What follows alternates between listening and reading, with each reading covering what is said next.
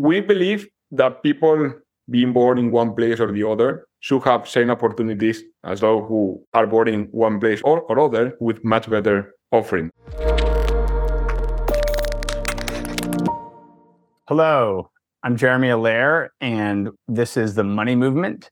I'm very excited to have as a guest today, Alvaro Correa, who is the co-founder and C O O of DolarApp, an emerging company in Latin America and maybe eventually the whole world uh, that is trying to bring digital dollars to as many people as possible to make it simple, convenient, safe, and easy to use uh, over the internet. And it's a fascinating company, a wonderful story, and I think really ties together a lot of the things that we've been focused on here at Circle. It's really, really a pleasure to have you on the show, Alvaro. No, thank you, Jeremy, for the invite. It's a real pleasure to be here with you. So maybe we can start with a little bit about your own story and where did you grow up? And of course, what did you experience in the economy and the financial system as part of your growing up? I'm Spanish, as you can feel in my in my accent. I'm a industrial engineer, but I started my career in Boston Consulting Group as a management consultant. And there I spent a lot of time supporting financial institutions in Latin America. So that was like the first time I spent my, my time with people in, in Latin America, learning about the culture, like how they live, how they do their financial life. I spent time there when I found about this first problem, no? like the problem that we're trying to solve. Then I moved to London to, to work in Revolut. I started as a executive associate for the V P of growth. I spent like six, seven months doing a lot of things in growth, especially in the referral channel, which was one of the largest channels of acquisition for Revolut. Then when COVID came, we moved to work with V P of revenue, Alan Chan. There we were mainly working on making the company profitable. So, you know, like COVID came, payment was like, you never know where they are going. Travel like disappeared, Revolut being like a, a travel card. So we had to reroute the company to, to get a, improve our, our financials. And we managed to make the company like break even by six, seven months uh, after we started working on that. Large part of that was driven by crypto, no? That there was a big boom. Revolut was involved in this business. So we were also like lucky to, to have that trend.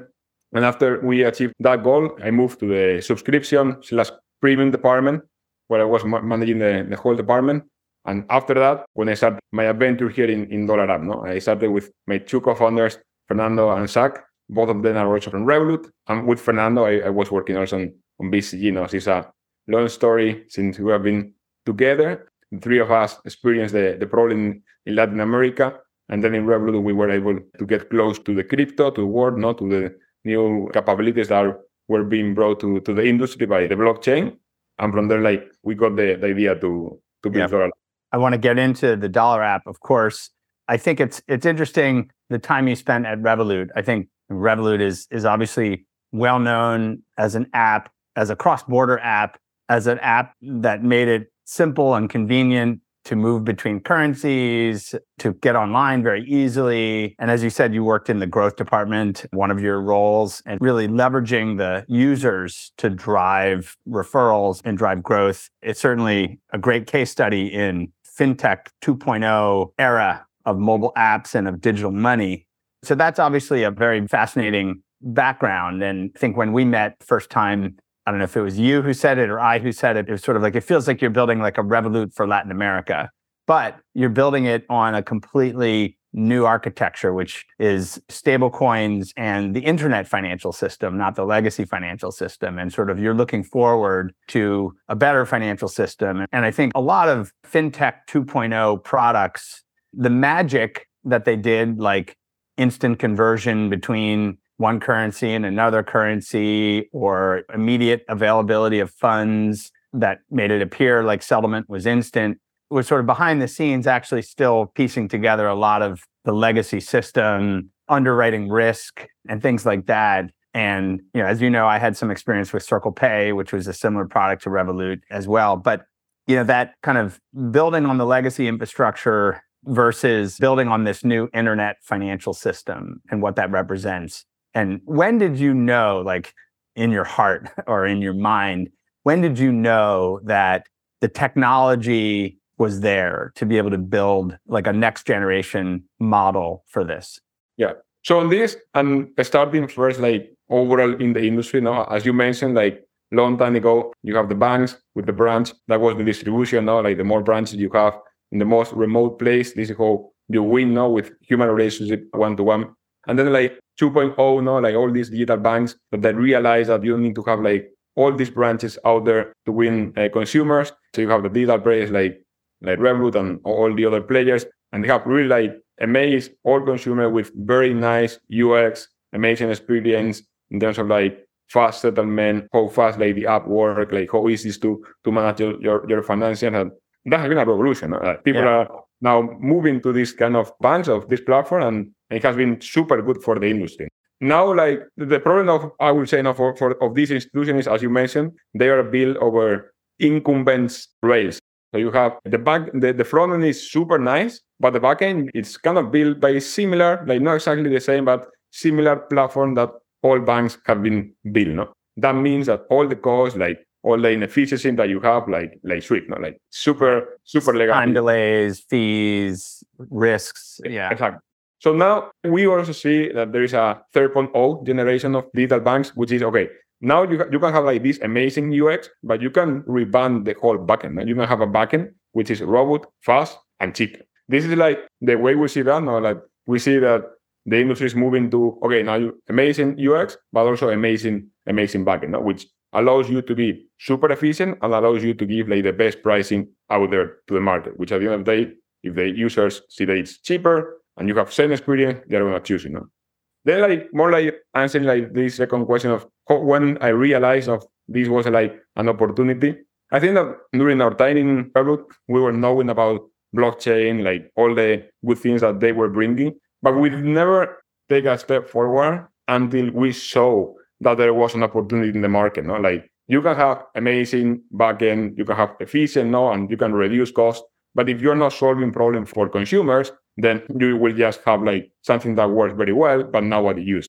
When we were combining knowing about this new technology with our experience in Latin America and the problems that they have in, in that region, now that not only like problems and like access to better financial financial life, but also like how like all these banks were not like really even progressing in the two point oh, no, was kind of they were kind of struggling. No? So we kind of combined that this opportunity of solving a problem and the new technology, and for us it was very clear. I remember with my co-founder in London, I was living with him. So we were working together and we were in the same flat in London. And we were like more keen, like bringing a lot of ideas to the table because we had like entrepreneurs in like mind. And, and when he came with this idea, it was like, this is very clear. Like it's a massive problem. There is a clear solution, which is coming now to the industry. There is no a better moment to build this. And then we decided to, to do that. I want to get into more of where the product is, but I think obviously as the, uh, issuer and operator of, of U S D C, where our stated goal is to ensure that every person in the world with a mobile device can have a digital dollar account on their phone. It makes us very excited when we hear DolarApp. And so the name of the app, it references the dollar. It is very clearly like digital dollars. And within your target market, Latin America, there's this sort of shadow economy for dollars. Some countries are officially dollarized, some are unofficially dollarized. But there's this role of the dollar. And now that we have this new invention, which is internet-based digital dollars, it's this leapfrogging, like you said, this third generation, it's like this leapfrogging into like a new financial system. How do you think about the positioning of the product as a dollar app? Literally the name of the, the company, the name of the app as a dollar app. And then who today, who's the target customer for the product? Because it could be many different types of people who might want a dollar app. From our earlier conversations, I, I know you you have the initial target market is is very specific, but maybe also as you think about this on a grander scale, on a long-term scale, who do you think eventually could use dollar app? So starting first, it's very clear we were kind of like digital dollar, dollar app, no? When we were starting with this, uh, how did we discover the problem? So Fernando also working in at B C G and myself uh, working in, in Latin America, uh, we have like a couple of stories now that were leading us to think that, okay, dollars are important in Latin America, but they seem not to have kind of access or seems that something is broken. So people have the need, but not the solution. No?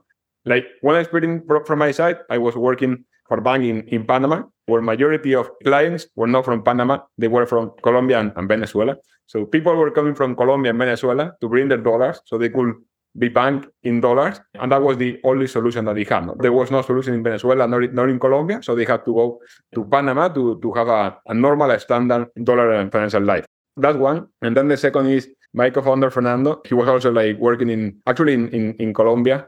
He was working also with B C G, and one of his mates of, of, of the project was one day going to Miami with a suitcase full of, of dollars, no? Yeah. And Fernando like always tell now, like, how come like your suitcase, you go to Miami, you crazy? Like, what what are you doing? Someone can take your suit, no? Or like, you go to the border, they're gonna say, what are you doing? No, no, because I know you need to bring like less than ten K, so if you can pass. So it was like a lot of mess just to be banking dollars. No? So we know about the problem. But then when we were doing our research, it was like, okay, there are data points that tell us that something is happening.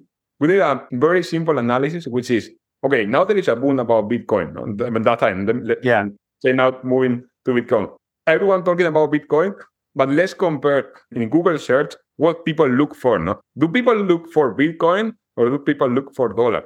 And to our surprise and of confirming our hypothesis, like dollar was like ten times more searched than Bitcoin. So it's like, okay, Bitcoin could be a solution, but people want dollars. So yeah. We're moving to like, something weird that people don't understand or people are not like looking for and not just go to digital dollars. So that's why we say, okay, this is very simple. We just need to offer what people are looking for. No? And we have the way, which is via digital dollars. And from there, all the branding, the name, the name itself is like, we are just giving what people want.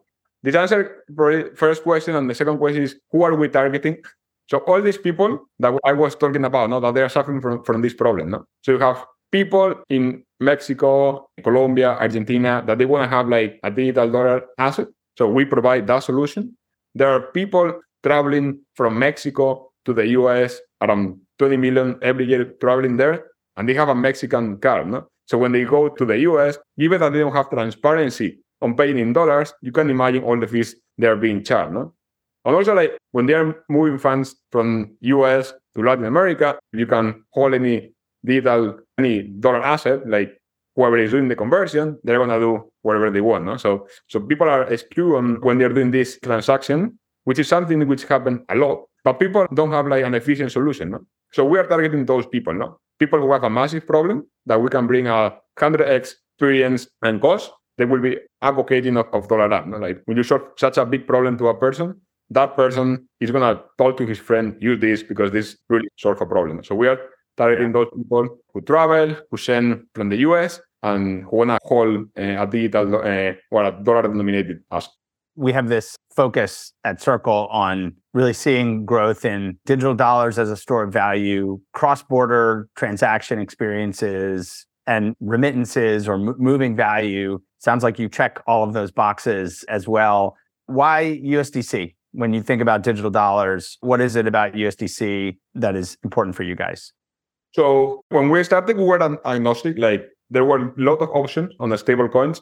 So we did our work. So we normally internally in, in DolarApp, we say that we need to do the work for the client. So we need to do the best for, for, for our customers. And of course, we, we have to choose the best currency, the digital asset, the best one for our user. No? And the most important thing here was like security. No, we studied the different stable coins and that were out there, and probably like U S D C was the most transparent, and also the approach that the U S D C was having on like, okay, you have either treasury notes or treasury bills, and you have cash. It's like, okay, this makes sense. No? Like if, if we were building a stable coin, we will be building with cash, no, and maybe like some treasury, not from from the U S government, no, but we believe this is the, the safest. If we believe that these audits that they are coming and taking out there are true, which we, of course, we have to do the work to confirm that that was correct, then it's like, for us, it's what makes the most sense. No? So that's the reason why we, we chose U S D C. As you think about the future, and given your background with Revolut as well, there's a lot of innovation that's happening on blockchain networks. There's building blocks. People are building for on-chain currency exchange and on-chain borrowing and lending and all kinds of other applications. And today you have this cross-border travel, store value, but it is part of your decision to build on blockchain infrastructure and integrate to the internet financial system. Is part of that also focused on what might be the future of the way financial products are made available to people. Like the solution that we're going to be using for bringing more products and solutions to our customer don't need to be blockchain. We don't love blockchain just for being blockchain. Mm-hmm. If blockchains bring something that is useful and better for our customer, we'll be using. If we don't find that, we're going to find in some other place, no? And actually, we are building products which is not blockchain-based. We are sure. building products which is traditional, but there are things that just for the just by solving how you move, how fast you move the money, all the fees that you are reducing, you can bring a traditional financial product at the lowest level. You have the blockchain making the movement, but at the end of the day, if you're going to buy a stock in the U S, right. you have to buy the stock, no? And that's fine. It doesn't need to be blockchain. Yeah, no? like, sure, sure. You, you are serving that. It's true that we leverage on the technology to make the movement, but the end product, the, the, the end thing that we're going to be using for further products, we won't be looking for blockchain innovation and put them out there. If we see that blockchain has something like what we have seen now with moving U S D C everywhere in the world, we're going to be using it. Right. Yeah, I mean, I think our short-term vision is that more and more new kinds of digital banks and neobanks and digital wallets can connect and exchange value with each other using U S D C as, as a common settlement. And so we're seeing lots of different digital wallets support it around the world, and that creates kind of interoperability and movement, which is really important. I'm interested to hear a little bit about the growth story. You're still young as a company, but you're growing fast. So maybe you could talk a little bit about your growth. You don't have to share information that's confidential, of course, but I know you're growing fast, and that's uh, that's really exciting to hear. Yeah, like it's a year and a couple of months since, since we launched first country, Mexico. So that was August uh, last year, uh, twenty twenty-two. Then we launched uh, Argentina in February this year, in twenty twenty-three. And then we have recently launched in, in Colombia, no, in, in July. So we're moving super fast. And that's a learning that we got from, from Revolut, no, that you need to expand your T A M in the early days, which is when you are like more flexible, when you can do more things in a fast way. So we're aiming for that. We keep opening new markets and we will continue. And the three markets where we are operating, the reality is that we have found different use cases in each of them, but all of them has kind of worked pretty well. No? And the reason why we are growing and why people are using that is because we, we bring up a better product. No? It's better product, which is cheaper. So people start using that and people tell their friends, you need to use that. If you don't use that, you're not making the, the cleverest decision is using DolarApp. It's not using other product. No. So that's the way we're framing a growth. Probably we also have like acquisition channel be, beyond uh, organic. People sharing and telling about DolarApp is a big thing. No? And the reason is because we have a much better product. That's awesome and exciting. And I know you've raised some venture capital, and I know some of the people who've invested as well, and their thesis about stablecoins and dollarization and next generation of banking and is something playing out. What's next that you can talk about on the product front? Hard to say, no, but, but you, you can say it. But we want to be in more place, and we want to be solving more problems that people have in, in these countries where, where I mentioned. No, I think everything related to payments, investing, and saving, you can imagine all these different products we're going to be building. We come from Revolut, three founders. So the school where we have grown, we need to win by having the best product with the best offering. No? So we are not stopping in, in building. We're going to continue, and we will have a full financial app that will go from the most common transactions to the ones that just like some people use, but are not like the classic one. But we have a full spectrum of financial offering in, in our platform. We go one by one. We find this the most relevant. No? But I think like summarizing is we have yeah. big ambition. We want to aim for everything. And you have seen in Europe Revolut, so you can imagine a similar, but with a lot of learnings path. And a new architecture. One of the things that we care a lot about is the way in which this technology can provide greater participation in the global economy through access to better currencies, better financial rails, expand the franchise of people participating in the financial system, but in the in the digital economy as well. I would be interested to hear about, from a mission perspective, other than growing a lot of users as a business, how do you see what you're doing as impacting people's lives and livelihood? We believe that people just for the fact that being born in one place or the other should have same opportunities as those who were, are born in one place or, or, or other with much better offering. No? So we're working for that. We work for those people that just for the fact that, that being born in a region, in a specific country, have problems like having a normal financial life, we're building for that. This is what we build, and this is what we believe that we are doing to the world and society. No? We're not building in countries where there are no fees when, or you can exchange freely. No? Like we're building in a region where banks are return, like R O I is the highest. Banks are screwing their customers. We're building for that. It's a great mission, and it's been fun to see your early success, and we're really appreciative of the work that you do with us as well. But it's been a great pleasure having you on, Alvaro, and many years of success ahead. Thank you, Jeremy. It's a pleasure.